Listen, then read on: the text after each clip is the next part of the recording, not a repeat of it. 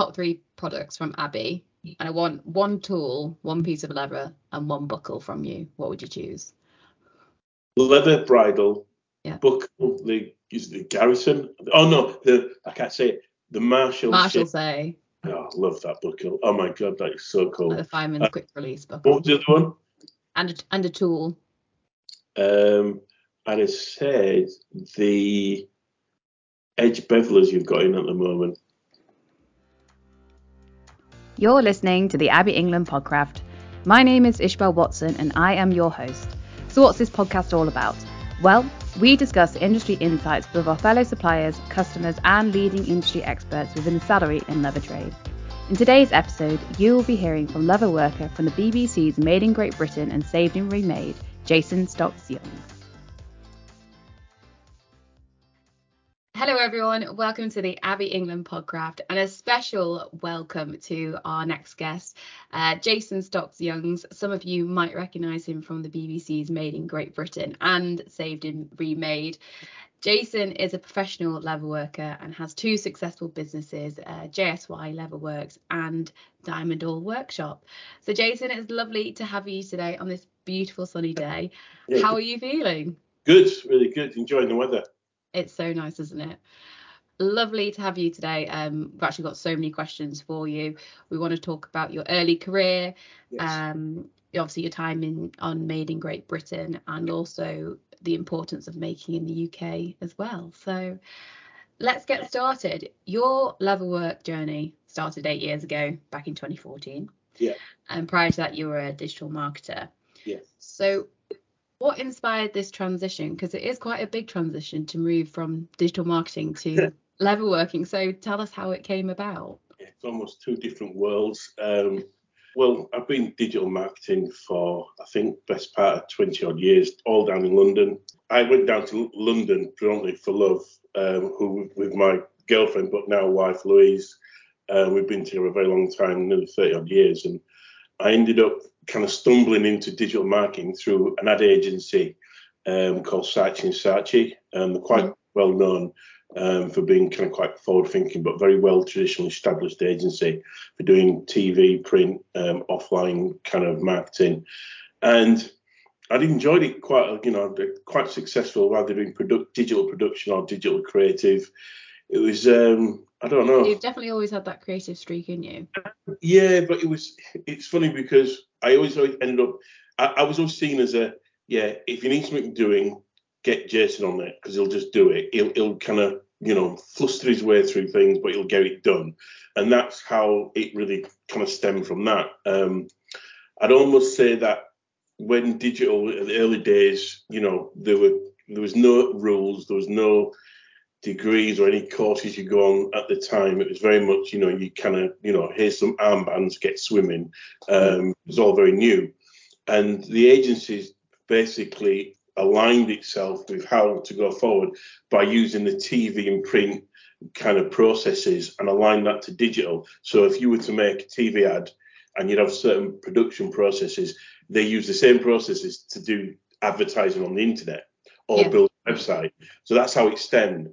And and I was kind of given the job of basically managing the production and some of the creative for that, but for very large brands. I mean, I mean, you know, at the time it was things like you- working for Unilever, Coca-Cola, Adidas, Guinness, uh, Yeah. British Airways. So very, you know, really trying to find our way through to um, facilitate them when they did a TV campaign, they want to do something online, they would come to us and say, you know, we've got X amount of budget left. We'd like to do a microsite or a website or some advertising on some digital boards in underground stations, etc., etc. And then I'd be the person that would pull the team together and do the production. So quite challenging and but you know quite enjoyable. But there's always an element that was always kind of the last couple of years before I moved back up to, to Yorkshire was was that I found it, it didn't really sit with me the creative element because it was very non-tangible. You know, it's put on a digital s- space, digital screen, whether it be mo- a phone, uh, but predominantly on a, on, a, on a monitor, and it just didn't feel very creative for me at that time. It was it was I was getting less and less kind of more dr- withdrawn from from it. Uh, were you saying you started to look for a vocation around about this time It- then? I probably, I probably did, but it was very subconsciously. I I think it was. It was not nothing specific, you know. Um, and we then eventually moved out to out of London. We live in York, live in Holmfirth now, and it was funny because my wife kind of went into teaching quite quite quickly. Um, she's into lecturing. She's you know a very good lecturer at uh, the university she works at. And for myself, I had no idea what to do with myself. And I, I, the first thing I found, which was kind of piqued my interest, was a nine-week furniture restoration course um, at my lo- yeah my local uh, community hall in Holmfirth, which I enjoyed immensely. And the bit that I remember, and, and this is the bit that resonated with me, and this is the bit that really started, started me to think how, what I could do for my second career, Mm. was it's how it made me feel. Was you know you're taking like a chair or I don't know stool, you know you're taking off old fabrics and things, and you start to put your own identity in terms of new fabric, or you know you're staining it with different polishes for the wood. And it was the bit where I came in on the Thursday to continue, you know, to continue the work I'd started the weeks before. And I stood there looking at this chair I'd started working on, it and it was a real weird sensation like, oh, I've actually done this. I did all this. Yeah, And it yeah. wonderful feeling. And I'm looking at my hands thinking, right, I need to do something where I'm actually doing something where I can tangible feel, I can actually feel it and touch it and shape it and mold it. So it sounds as well. Sorry to interject, but um, obviously you have a very creative mind. But when you actually came to making things, it transpired that you could actually make and create with your hands as well. Because sometimes there's a missing part there, and people might be very creative in the head, but actually coming to applying it, absolutely. they struggle with it. But so for you, it was just it came very naturally. Yeah, I mean, you know, I didn't have the fortune of my, my school career. You know, we had we had woodwork and metalwork um, um, lessons, Mm. but I tend I I, I kind of shied away from that because I got bullied quite a lot at school. So I kind of the, the bullies used to be in the metalwork and woodwork lessons, and I kind of think I didn't want them to be in the same rooms then, especially if there's tools in the same building Yeah. or the same work work class. So I stayed away from that. Um, I, I do remember doing a cooking course there. So there's a very much a creative element within myself, but never really kind of tested it, never really come out where I'm actually using my hands. Hmm. And that was the first. That was the first kind of thing that came that that came out was kind of sensational. I mean, working with this furniture and and creating something like that. Did you work with leather when you were doing the restoration? I, I, a little bit, but not much. Not Okay. much. Um, you know, it was very much kind of fabric based. So you know, we'd, we'd buy fabric from from offcuts and things that we were given. But that's we, that's my journey kind of started from that. Was you know, I went to work, begin a job where I could you know use my hands. Yeah. Um, and it was a serendipitous moment being in Matlock in Derbyshire that we we bumped into a, a, a, an ex saddler um, who was having he had an event there like saddles and tools and, and, and, and bags and things. And Matlock's quite creative kind of area anyway. It's quite there's, there's a large antique kind of community there as well. And there's a big event. I think it's like a yearly daily event there. And I'd actually gone down with my wife and I've stood up Pete's stand and looking at all these all these saddles and, and, and leather. I just I just fell in love straight away. I just thought it was amazing. And the smell, it's always the thing with the smell with leather. You can always, you know, it just always Yeah. hits you.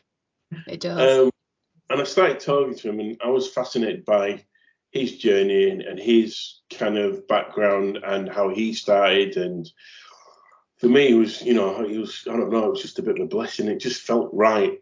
And I'd, and I spent about an hour talking to him. I remember walking away, about 20 yards away, turned around and I came back and I just asked, is it something that he could teach? Hmm. And he said, yes. He says, well, do you want to learn? I says, yeah, I think I do. Um, and that was it. I literally started the following week. Learn- you know what's lovely- funny as well that uh, just having having these podcasts that Oh. a lot of the leather workers seem to be inspired by having a chat with a saddler. yes. Uh, Nigel Armitage does the same, and it was just yeah the parallels. No, absolutely. And you get this, the, the, the, and I'm having the same conversations with other people as well, other students who've, you know, they've met saddlers and stuff and they've just been inspired to do a leather course or they want to get into leather, don't know how. Um, I, I just think it's it's just one of them tactile materials that people just fall in love with. Um, you know, it's been on for, for, the ages, which we can talk about later. And and um, and for me, it was it's a real awakening, and it just felt right. Instinctively, it felt right. I, I'd love to say you know, I've got, you know, my family used to rear deer and kill badgers with their teeth and blah, blah, blah. I don't have anything like that. It is very much, you know, it's very real in the real world where, you know, I, I just wanted a, a, different career, different direction I wanted to go, a different journey, so, so to speak. And and leather just felt right for me to go down that road. so, so you had your restoration um, course that you did. So, how long did you do your training with your saddler? About two years, I think, probably just a bit less. Oh wow. Uh, the thing is, the thing is, it's for me. You know, I'm, I'm, very much if I'm into something, I'm into it. I literally yeah. will blood, sweat, and tears. So I'm very much a, uh, you know, I, will put the impetus to, to, to, learn things, and I'll go home and just carry on learning it for 24 hours straight. Um, and that's how I am. That's how I'm built. Um, so learning different techniques and can you and building a little workshop at home at that time was in my little garden shed um, with the uh, yeah with the lawnmower and the uh, shovels. Um, so what, what was the first thing this saddler taught you? Was uh, was actually cutting leather, and I remember I remember cutting myself twice. Um, I do remember that because um, it hurt a lot. Uh, yeah. Uh, yeah, and then it was a case of just understanding how leather is the difference between, you know, say for instance, chrome tan and veg tan leather, the yeah. characteristics in, in, in leather generally, um, what's good and what's bad, um, you know, um, what leather is good for, how it's used, how it's used throughout the ages, etc., etc., etc. So learn all this real, I don't know, I'd call it a real foundation before we kind of started making anything. That seems quite important for Peter, and I think it's probably set me up quite well. You know, I'm, I'm quite um, when I work on something, I'm kind of quite considered, really kind of look at all the elements of how how leather works and you know, it's it's in the environment and what it's going to be used for, and kind of really start to, I don't know, mature with that kind of thinking yeah. more. I'm doing working with leather, so it kind of works quite well. Are these the reasons why you love it so much? Yeah, I mean, I mean the list is, you know, the list is endless. I mean, mm. um, if, if you said, I have to say your top top three reasons for why you love leather. Three. Um, I love the it, how it ages.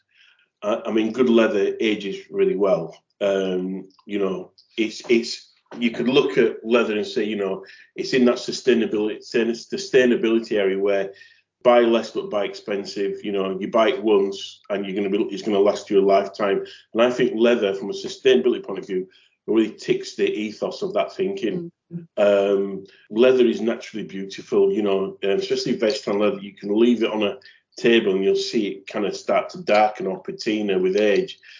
You know, and I, and I just really like that. I can't think of any other material that does that. It's just lovely to see.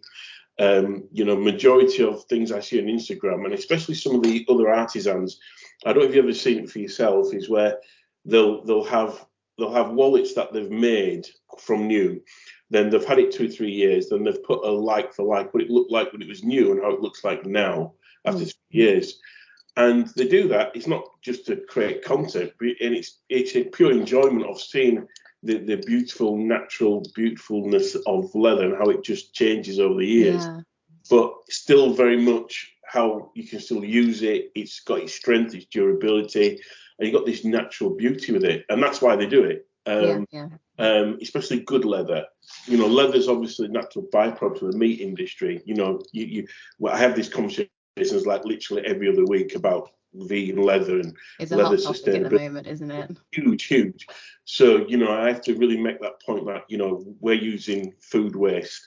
You know, yearly, year on year, you took you're looking at seven million tons worth of of of, of potential leather would be on landfill, which would be a huge environmental um, impact. But we as artisans and leather makers are making use of this and making you know leather goods and other uh, things it's been used for, which is I think is is, is so important. Um, yeah. and and and, it's, and that's where we are. Um, but for me, again, answer your question is you know I love using leather because it ages well. It's a sustainable material. Um, and you know it's probably easy, to easy, quite easy to maintain and repair, look after it as well. Um, so that's probably the top three reasons. Good, like that. Um, So after you did your training and you started your businesses, what was your Mhm. first commissioned item? Okay, so I'm glad you sat down for this. Um, I worked on. Well, I got in touch. This this this gentleman. This um, I call him an artist. He got in touch with me wanting some straps for an electric chair. Um, it was, and before, as in, just to make the point, it wasn't real. It was a just a, you know, a a piece of art. I think we're all And what it- reassured by that. yeah, yeah, yeah, yeah. Um, so what it was is um, there's a there's an electric chair in a film called The Green Mile, which um, starred Tom Hanks, quite a Yeah, famous film. And the company that made the last electric chair, they're, they're somewhere in America, and they they obviously not around anymore. But the company that bought this chemical company that bought the land, they wanted to um, commission or champion what the land was used for. Um, so they Okay. Commissioned this artist to create a wooden electric chair, and he he was happened to be in Mosley, which is kind of near where my studio is, and he found me online, and you know they're quite keen to this guy for to create a replica, and he contacted me because obviously he didn't know anything about leather, and and he found me on the internet, and he, he sort of you know ex- explained what he was doing. and I actually thought it was a joke, um, and he brought this this replica electric chair down beautiful pieces of wood. You know, it'd all been you know been put to joint together. It's absolutely gorgeous, and um, you wanted the straps for it, so I had to spend about a week or so kind of cutting straps and just making them fit this chair. And the funny thing, I mean, you know, it's kind of quite tragic and quite awful, but you know.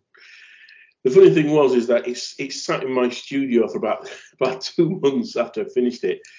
So all the workshops I did, all the workshops I did, you know, I get students walking in and they go, oh, you know, can smell the leather, start looking around at the cabinets and all the leather that's on the wall, uh, on, on the what's shelving, going on here?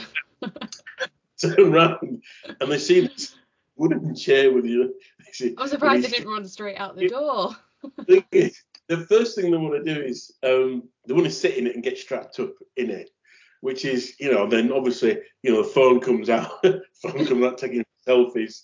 Um, I don't think Instagram or anything was as, as as popular as it is today, so that it'd have been all over that. But um, yeah, so that was my first piece, um, which you know, obviously, fondly stays in the memory because it is kind of a bit left to centre. Yeah. but my first thing I ever it's, did. it's a memorable one. So Yeah, no, completely. um, you know, uh, again, I think they just wanted to replicate just to say what the land was originally used for. yeah. Yeah, it's quite good. So I want to go on to your two businesses next, uh, JSY Works and Diamond Awl Workshop. Can you Yeah. please just tell the listeners a bit about those two businesses and did one drive the other? Um, well, you know, when I first started, I think I was, I was in the mindset of setting up a workshop where people I could teach people. You know, it wasn't. It's funny because I'm probably a little bit reverse of what you people. are. I was going to say because I you, you naturally expect the teaching people learn after. leather, yeah, leather skills, and they automatically start to think of right, I'm going to make my own leather goods. Yeah, that's what usually happens. For me, it wasn't that. Um, I I started to learn a lot about myself working with Peter, and the bits I really liked was that when I like something or I love something, Mm. I want to share it with everybody. That's how I am, and that's how I'm built.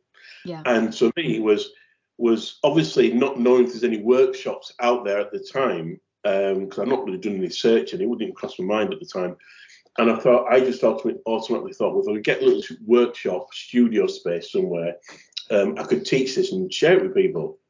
Um, and because you know you don't need much space, you know it's not like pottery where you need a kiln and everything Yeah. else. It, it, it felt something that's very reachable for a lot of people that want to learn a new hobby or craft. And that's how it kind of started with me, where I did the teaching literally first, then slowly I was getting requests from shops and people I know own shops, especially in London. Mm. I, I've quite a, um, I know quite a lot of people in, in the retail, um, which is another conversation, um, who were asking me for leather products. And that's where JSY Leatherworks came out.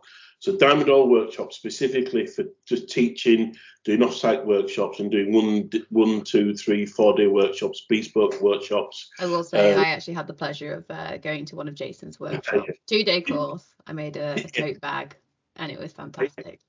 I, I even remember, I even remember if I remember this right, you you had to actually go do a hockey lesson, and you I had a netball came. match, so I had to yeah. I had to, um, which I thought was very cool. To be fair, that you actually came back um, to finish off, which I thought was I had to finish it, you know. um, that was really nice. So yeah, so um, they, they kind of spread out, and the JSY Leatherworks for myself is you know creating kind of high-end leather products. Um, I think the mindset for me is that you know the, the it's, it's guaranteed for life. Um, that's how I'm looking at it. Mm. And it makes, and it's a case of, it's a case of if anything goes wrong, it needs repair or maintaining. I'm happy for my customers to come back in and I can kind of do what it needs to do free of charge. Um, Is that, is you know, that if your USP then as well? if I if, if I believe in something that I'm making, you know, you should be able to, you know, put your name to it and and and, and guarantee it. And that's how I feel. I mean, you know, I've just done a bag for Harrison Ford, Mm. um, and Lovely. and yeah, so you know, which was How, how did Yeah. that come about? just strange. Um, I have a I have a, a an ex student who was who was very much in the film industry, very well high up, well regarded in the film industry, who came on my course, absolutely loved it. Um, they were looking to do to give Harrison Ford a um, a bag to commemorate um, Indy 4, which is the final installment of Indiana Jones. He saw what I'd been working on, and just by chance, I don't usually have in my studio things I work on. I usually have them at home. And he sent it to his agent, sent a picture. His agent fell in love with it and said, "You need to make this for make one for Harrison Ford." And I'm like, Is it "Yeah, a I satchel or rucksack? It's like a overnight weekend bag. Ah, It's okay, kind of- nice.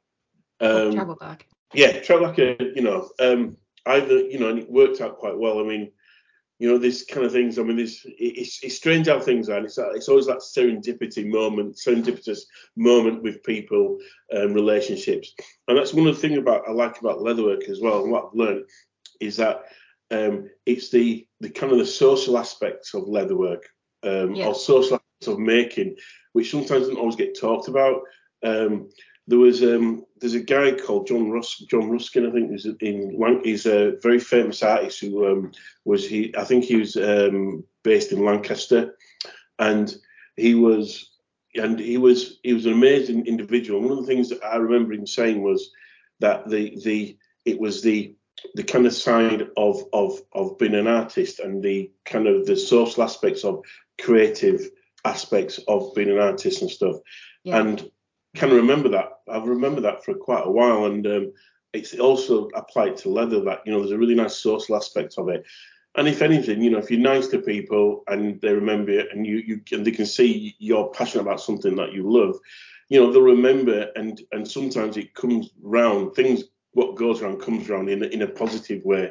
And I think that was one of them situations where you know um, this individual who had, had been teaching you know, he, he'd been one or two, three times before, and, and he really enjoys learning the leather skills, and he loves what I do, and it kind of it built from there, and then obviously the opportunity for me to do this for Harrison Ford was was huge. So Yeah, I've, I've done, say no, would you? yeah, it's like yeah, where do I sign? So, Yeah. so how do you split your time between teaching and making for your own brand? Um, I'd say it's a, at the moment um, it's about 80% teaching, 20% JSY Leatherworks. And I don't have a problem with that. It's, it's not really changed much since the bit of post and pre-COVID Yeah, because I enjoy the teaching. I enjoy sharing the skills. I I, I love the reaction of people being in my studio and how how they um, really get a flavour of what leatherwork is about and how they start. You can see it in their eyes how they're thinking, how they can, uh, you know, clear out a room at home and, and start doing Yeah. it themselves, and where they're going to buy the tools and everything. And I'm part of that journey, and it's a real privilege and a real honour uh, for me for, for that to happen. And it's just not, and I don't mean just, you know, just just run the mill people. I mean, I'm, I'm getting all kinds of different people. I'm getting people with uh, well-being issues, ADHD, yeah, um, you know, depression, um, which again is a real driver for me to continue Diamond Awl Leather Workshop. Is that I'm going to areas where, you know, which I'm getting a lot of satisfaction out, but also helping others. I bet you. Um, there's the communities, there's the, the the kind of the slightly older age communities that never really get a chance to learn these kind of skills for different Was it- reasons. Wasn't it a few years ago you went into a prison? Wasn't it to develop skills of prisoners? I'm going to one. No, I'm actually about to go into one. Um, so again, people that are uh, are just you rehabilitated, shall we say, that Yeah. are looking to, you know, it's going to be tough for them. How, whatever they've done wrong, it's going to be tough for them. However you want to structure it. So give them something to kill the time and create a hobby, and maybe create some kind of income. You know, I want to be part of that journey. Definitely. Yeah. You know, everybody should be um, given a second chance. Not everybody's perfect, and we all make mistakes. Um, I've got plenty of friends um, who've done that, uh, who've made mistakes and, and paid the price. But it's kind of thing, you know, we're in a democracy society. You know, we should give people a second chance, and and I think as giving people a lot of down, they're going to have a lot of downtime um, finding their way in life. And I think you know something like leatherwork or a, a craft, I think it kind of fits the bill quite nicely because you don't need a lot of money, you don't need a lot of space, Yeah. um, and who knows what might what might come out of it. That's good. Um, I wanted to touch on a point that you raised just a, a minute ago, and you were saying that with Diamond Awl Workshop, you Mhm. noticed during the pandemic it kind of stayed very steady. Because I I wanted to ask, A, did you have to adapt your business to survive? And B, did you notice any uplift in people getting into crafts and therefore wanting to come and learn from you? Um, But it sounds like maybe, maybe not actually. Uh, it was more of um, well for me what I changed. I'll ask it two. I'll answer it in two parts. So the first thing I changed was um, I had less people obviously coming into the building. Um, you know, I, I kind of For social distancing reasons. yeah, so I couldn't really have that conscious of, of people of you know of, of people coming in with COVID and everything else. So you know we did the you know due diligence of make sure people have had boosters and tests and make sure they test before they come and came on the course. Um, you know, reduced it from I think from four to two people. Um, you know, um, you know, I had, to, I had to clean my studio every every day. Every time somebody, I had to clean it. I had to wash all the aprons. Uh, you know, um, 40 degree wash. Um, I had to clean all the tools. I had to wipe down everything. I had to wipe the floor. This is like all the time, and this is for a good six or seven months. Yeah. Whilst you know this horrible, this horrible virus kind of does its thing. So, um, and my JSY JSY Leatherworks, I kind of did more at home because I've got a nice little workshop in the cellar. It doesn't sound that bad, but you know, um, in the cellar. So I did a little bit of kind of prototyping in my studio at home. So I kind of separated it out. So there wasn't a huge difference, other than I just, you know, just did less is more with people. Yeah.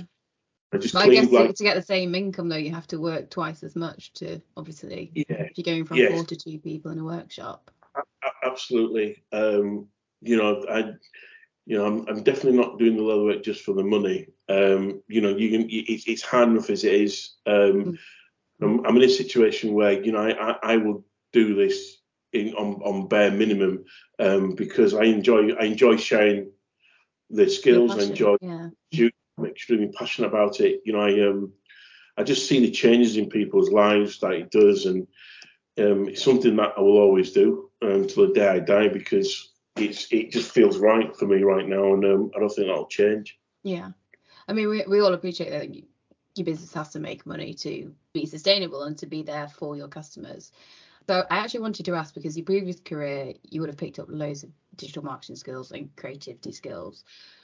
So I'm wondering how those skills have helped you to make your businesses a success Um, because you've come from business and you're now yeah, in it's, leather it's- work. I So yeah, I mean, I've, I, the one if, if you had to bold any of them, that sort of bullet point any of them that stand out, it's probably the computer skills.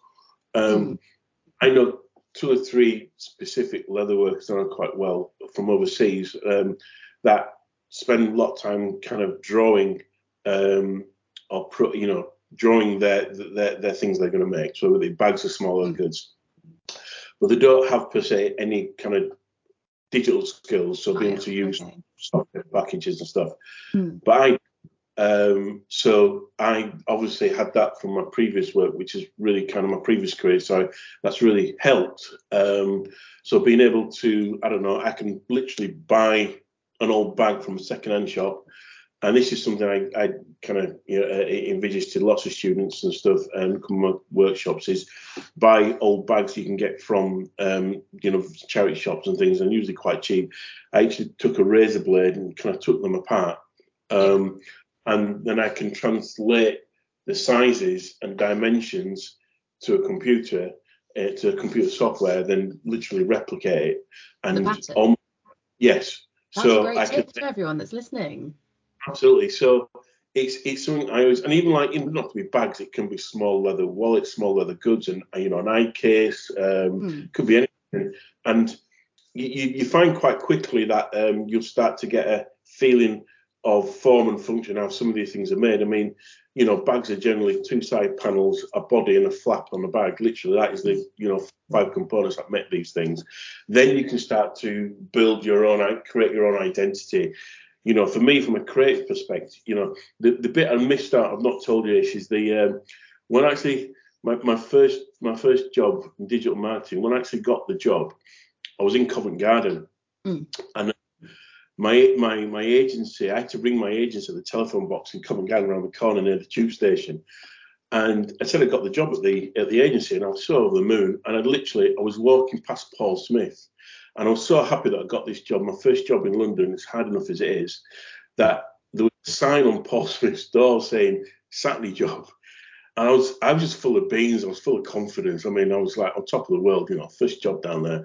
And I walked into Paul Smith and asked him for the Saturday job because I felt nobody could say no to me at that time. It was like, no, everybody's going to say yes because I've just got my Yeah. first job. I'm on top of the world. And they said yes. So I got a, I got two jobs literally on the same day. So I spent eight years at Paul Smith. Did Um, you? yeah, working on Saturday.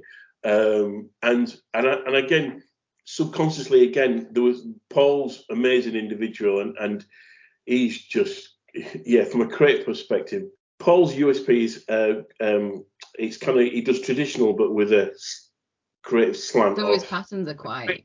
creative with creative with a twist. That was his Yeah. saying. So you'd find he'd do really nice, lovely tailored shirts or tailored jackets, but when you turn the cuffs over, they'd be kind of really highly patterned on the inside. That that's that's Paul Smith in a nutshell. And I always remember um, in the lovely glass cabinet, these old traditional glass cabinets he had, he'd always have the best leather goods or accessories. Um, and he used to have these lovely wallets. I used to always want to come in and just pick up and just feel because they were beautiful. Usually made out of calf calf skins. Yeah. They were absolutely gorgeous. Cost a lot, but th- they were beautiful. Mm. Um, and I think probably that's something that I guess subconsciously stayed with me for, for a long time. Yeah. Uh, But yeah, like you said, the skills just come from my you know my previous work and it's kind of stayed with me. That's probably the main thing that, that, that I remember. That's good to know. Computer skills. Okay. Um, next, I want to talk about your time on Made in Great Britain. And for anyone who missed out on it, it was uh, six episodes. Um, and it was a story of how crafts and manufacturing shaped cities and towns in the UK uh, to create the modern Great Britain. So it was steel in Sheffield, shoemaking in Northamptonshire, and so on. So, how did this opportunity present itself? How did you even get Um, onto the show? Can you tell us a bit about that? From what I remember, um, I got a I think I got a call on the phone to say there was some TV program that was going to be aired on. They didn't they didn't say very much on TV and. Mm. it's all about craft and making in, in Britain and you know the, uh, the, the the the history of making in the UK, blah blah. And would like you to come down for for a casting. So um, I said no first. Did you? yes, yes. Why? Um, I just didn't. Well, I think they said it was in London, and that kind of sent shudders down my back because I fancy going back down to London. Um, but then they called back and I said yes. So went down to London. It was in Hammersmith this casting, and Yeah. it was like a day. But there was other leather workers there. There were about six or seven there. Mm. So I'm kind of like, well, there's no way I'm going to get this, but you know, I'll just make the day of it. You know, free lunch. Yeah. Yeah. Um, and um, um, we had to do all these tests and challenges and, and interviewed in front of a camera and and then we had to sit around a table and um, it was weird. It was like this this this like this puzzle that that it's like puzzle puzzle plasticine and other things, other old uh, kid creative things, that are all on this table that we had to kind of engage with, but also talk about things. And they were filming it, and it obviously must have, I must have said something right. Because they cast you. because um, the following week I'd um, I was at the RHS flower show in Chatsworth. I had a little stall there. It was a bit of a show and tell, and they would just Mm. celebrate heritage crafts, and and that that was really really good. And I remember this specifically. Um, I managed to blag a ticket for my mum to come down. Yeah. And she was walking towards my stand because I could see her. And as she got right close to stand, my phone rang, and it was the producer from this TV program. And I was being trying to be really professional, not be kind of quite giddy and everything. my mum was looking at me. She's got that scowl on her face, and it, it was a look as if to say, um, "Okay, what have you done?" you know, I'm being very what are you getting up to? exactly. What's very subdued and everything. Um, and I said, oh, I've just got this job on this TV thing. And Just um, as casual as that.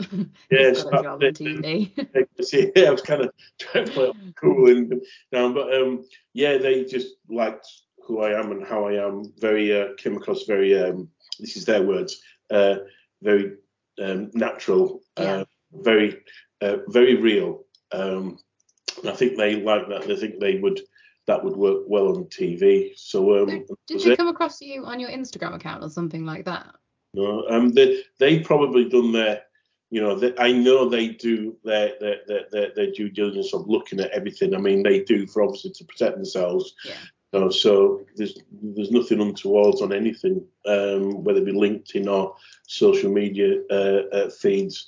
Um, but I imagine they've done that before they started to, you know, to to to, to, to offer me um, the, the role. Um, Mm. you also, what people don't know when you do all this TV stuff, actually, you almost get like um, you almost get like a psychometric kind of evaluation by somebody like a, a specialist who rings you these specific questions to make sure you know are you you know prepared to, you know you can have like a million people watching on TV and are you prepared for that mentally and everything? You know you're going to get people recognize you in the street you prepare for all that. And when you he, it, it almost starts makes you makes you start a bit scared. Well, self self doubting the all right, decision. what- yeah it's like why am I doing this again Um, yeah, keep keep talking. yeah, yeah, you're really making me want to do it. Um, yeah, yeah. so, yeah, so the, I mean, it's just natural protocols they go through. But yeah, I mean, it worked out quite well. And I had a ball. Um, So I really- as well. Oh, go on. Sorry. no, I learned quite a lot about myself. Um, and I, I, I met some amazing individuals, especially Katie. Some Ven- other makers, I imagine. yeah, Katie Yeah. Venture, she's a, she's incredible. Um, she's a, a, a metal worker or sculptor or an artist. Mm. Um, but she's, you know, she's got some true grit, that girl. And um, she's, um, yeah, and I really got on with her. Me and her got on really well and, and, and, you know, a lot of time for it. But yeah, generally the, the actual show was, I thought was really well done and really, you know, just really interesting and really engaging in, in how things we've done in the past and and people just don't even know um, or you know just just really interesting you know things like you know the shoes in Northampton uh, you know Sheffield Steel, steel uh, chocolate in York cheese in Wensleydale um, hats in Luton like, I remember all these heart I mean Yeah. it's, um, and how it all started from, you know, right back from Edwardian, even probably before then, to where we are now, and, and the rudimentary tools and machinery, and how the Industrial Revolution came and how it changes the, the industries. It's Oh. fascinating to be a part of. Yeah, completely. Um, But So, you, you will have like picked up as well lots of skills during this. But Yeah. have you have you implemented any in your workshop? well, the, probably maybe shoemaking. Yeah, the, yeah. Well, I've done a little bit of shoemaking. I, I the, there's, I mean, um, we, we they did the filming at Tricker's, which is just, I, I can't say enough good things about Tricker's. They're the most amazing company. Um, that some of them people may know them from. They they did a lot of filming for a film called Kinky Boots at Tricker's in Northampton. Um, Yeah. And I think it really kind of turned things around for for Tricker's. Um, and uh, Scott, who's their master craftsman there, he's just the loveliest guy.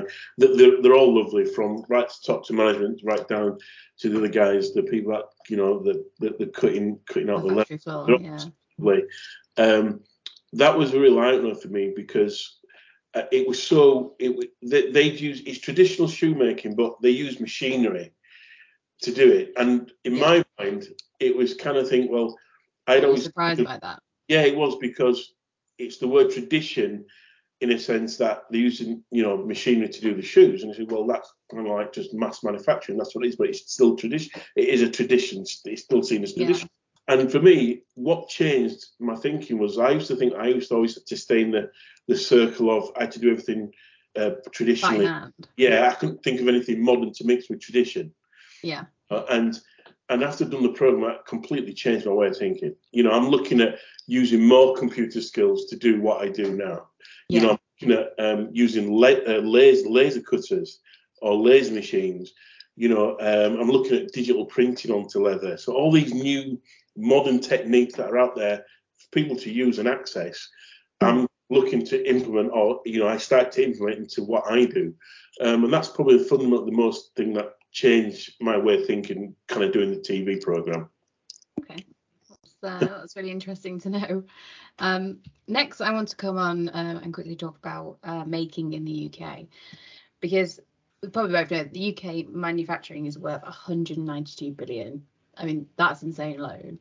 Um, wow. And they also employ 2.7 million people in UK manufacturing, so it's a huge deal. So why is making in the UK so important to you? Oh wow. Um, I'll just give bullet points because literally you, you, there's not enough airtime. Um, easy to manage relationships. Um, yeah. Have a you know a very good direct relationship with with the makers um, or the maker or makers. It gives you more control. Um, you know, you create employment in the UK. You know, you, you, you're, you're you're adding to the the UK economy um, if there's a problem, and this is probably one of the main ones, when there's a problem, you know, things when things are made, there's always a problem, a yeah. kink in the supply chain somewhere uh, of making. You know, you, you're usually a few hours away to be able to solve that problem. Um, you know, if you're looking to get things made overseas and there's a problem, and, I, and I'm thinking of something really recent, as in about two weeks ago, where uh, uh, somebody was trying to look to make, get something just made in Europe, never mind the UK and there was problems, and it was taking so long to get to get answers to the problems. Yeah. And it happened in the UK. You know, if they'd have done it here, there'd have been better communication. It'd been more one-to-one directed. It'd been a car journey. You know, whether it be up Scotland or down south to Devon, wherever, they'd have been able to solve that problem. So that being on your doorstep, it's like, why wouldn't you make in the UK? Yeah. Uh, you know, you don't have to wait kind of months for products to arrive. So, you know, if you're working on something, and there's a team or a maker, you, you know, you can literally get it to the other person in 24, 48 hours. So you're not waiting for the finished products. You know, there's there's the bunch of things. You know, it's the the carbon footprint is also right now. If you looked at keywords sustainability, carbon footprint, you know, these are things that have been thrown around right now, and it's so important that we kind of we, we kickstart all this and really take this seriously because the mindset of consumers has changed and is changing even more. There's a shift, isn't there? Yeah. That's a given. And it's like, well, as rather than a lot of people will see it as a negative thing, I almost see it as an opportunity. I almost see it as, well, look, you know, let's look at doing this, you know, really kickstart what goes in the UK because we've got some amazing, amazing skills and amazing individuals and amazing companies that do the most wonderful things and we should be just really focusing on us and us alone and just really you know making it go because it's it's all going to get more expensive to bring things in overseas. It, it, it, it is and supply chains at the moment are taking so long to get anything through. It's a yeah. night even even you know I, have got uh, my brother-in-law who who owns a clothing shop. You know he's buying things from europe and and this thing stuck in transit for months mm. three or four months until they get to it. And you know, a, a season for a season, a, a, a, spring summer season can last three or four months, and that that boat has sailed when you've eventually got the stock. You know, yeah. so it's it's, it's it's it kills them. It's killing businesses. So it's like we just have to completely rewrite the rule book and rewrite how we go forward as a as a UK uh, as relationships and, and, and making things because it's a massive opportunity. It, there is. Do you watch The Apprentice? Um, I watched it. I watched it actually yesterday. Um, yeah. Um, because I was going to say the, the the other week when they during the I think it was the interview staging, Alan Sugar made the point. He's like, "Why are you going to China?" China, China. Yeah. Yeah. It's like do it in the UK. The the there's no way that was going to win. Uh, I mean, that, that'd have been against everything that's going on, everything that Alan Sugar's been talking about. Yeah. Um, everything that's going on in the world right now, isn't it? Yeah, I think that'd have been that'd have been really bad.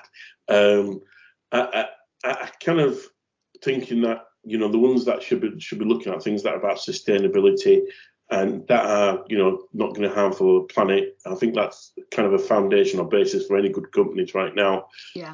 Um, so, um, but yeah, it was really interesting that point. it was, wasn't it? From really kind of quite cringe, and you couldn't really. I think it's all back down to the dollars. You know, the the, the, the biggest people say is the biggest factor as to why not to make in the UK is is cost. Money, yeah. Right, but when they work it out and how things are now, it's it's probably cheaper to get it. Well, especially with, correct.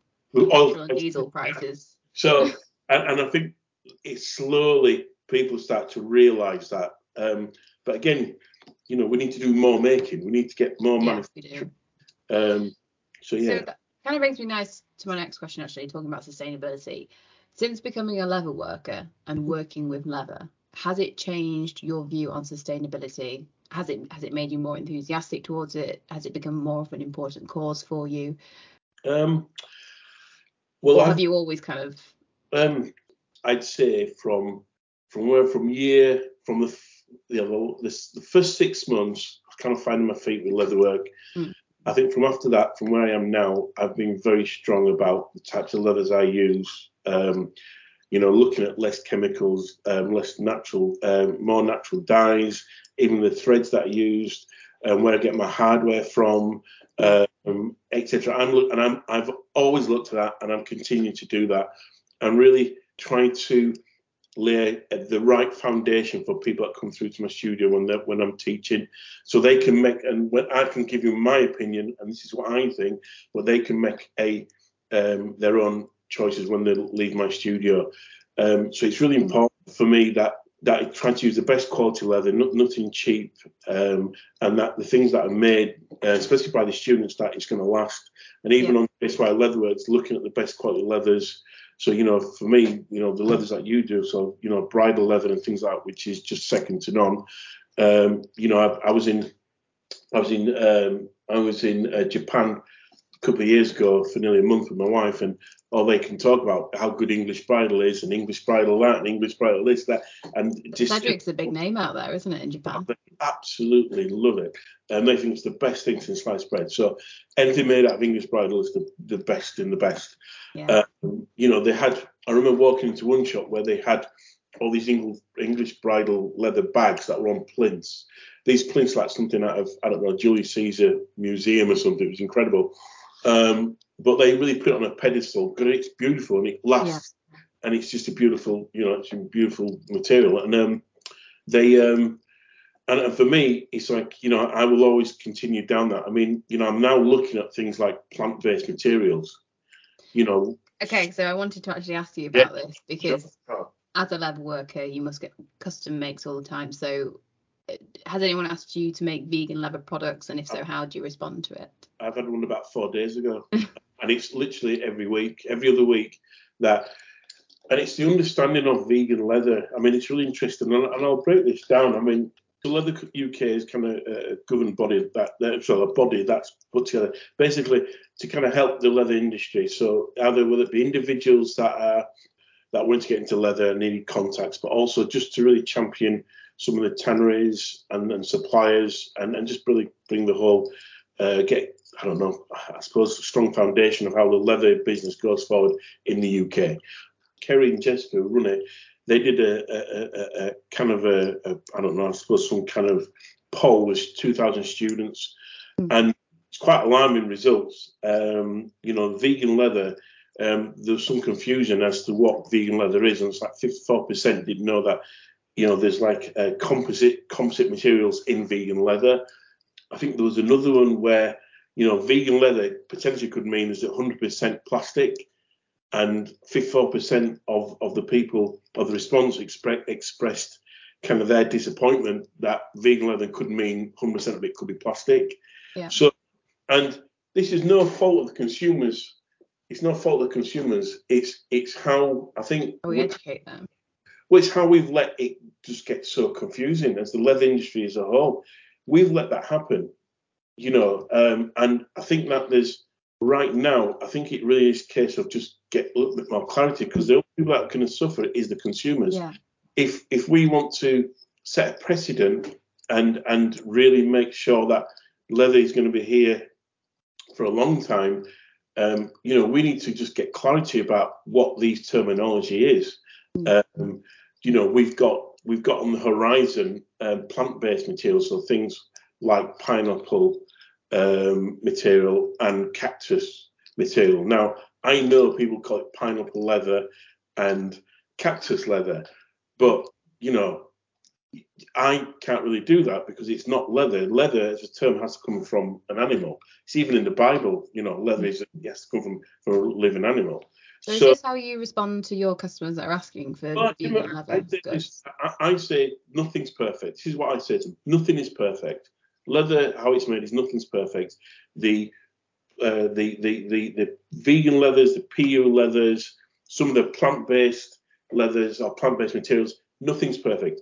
But what is is important is that just get clarity with what these are. That that's the important. So then the consumers can make the decision about how they want to go forward. Um, and I think that's where I'm at the moment. Is that I'm looking at there's some really interesting ones out there that are plant based that have got the same characteristics of leather, um, but they're at early days. It's Yeah. almost like you know, let's have another conversation in five years' time when they've you know they've, they've sorted out the they've you know they've sorted out how it's made and they've probably improved it even more. And you know, you're probably at a point where it is actually really does you know there's really strong benefits of using this, and it's very much like leather. Um, but you know, right now, I think it's still early days. Um, like I said, you know, leather's a natural byproduct of of the food industry, and it's not going to go anywhere anytime soon. But there is people, you know, there is people. The demand for it. Yeah, there is the, Yeah. the demand for alternative, and you could even find the information out on Google. You know, some of the it's one of the highest searches I think is is alternative uh, materials to, to to leather and everything. It's out there to be found to, to be seen because people are asking it. The consumers are wanting you know other options. Yeah. Uh, and that's why I think that probably my prediction is that leather's going to get more expensive within within I don't know three to seven years, going to get more and more um, uh, exclusive and more and more expensive. Um, but I think that's going to be a good thing because you know it means that the qualities out there is going to be really good. Yeah. You know, it's going to, you know, it's less people are paying a reflective price of what they're receiving. correct. Yeah, so it'll kind of it'll probably even itself out. Um, but right now it's still very confusing what what PU leather is, what pleather is, what vegan leather is. Um, you know, what is plant-based material? Very, very confusing. And for me, I just say, look, there's things out there. You just need to. I can give you what these are, who make these, and you can make your own decision. Um, you know, and that's best the way I'd approach it. That's a, that's a great way to end. Um, Jason, thanks so much for your time this morning. Before we go, I want to do a, a top three from you. Top three products from Abbey. And I want one tool, one piece of leather, and one buckle from you. What would you choose? leather bridle, Yeah. buckle, the is the Garrison. Oh no, the I can't say it. The Marshall. Marshall say, Oh, I love that book. Oh my god, that is so cool. like the fireman's Uh, quick release book. What was the other one? And a, and a tool. Um, I'd have said the edge bevelers you've got in at the moment. Yeah, I really like them. I really like the balance of them. They're really nice.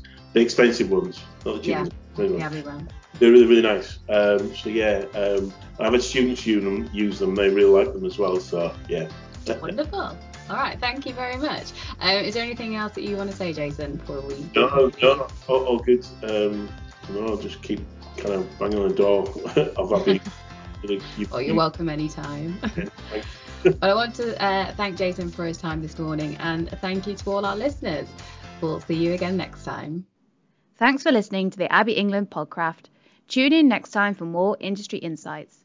In the meantime, head over to abbeyengland.com for all your workshop supplies.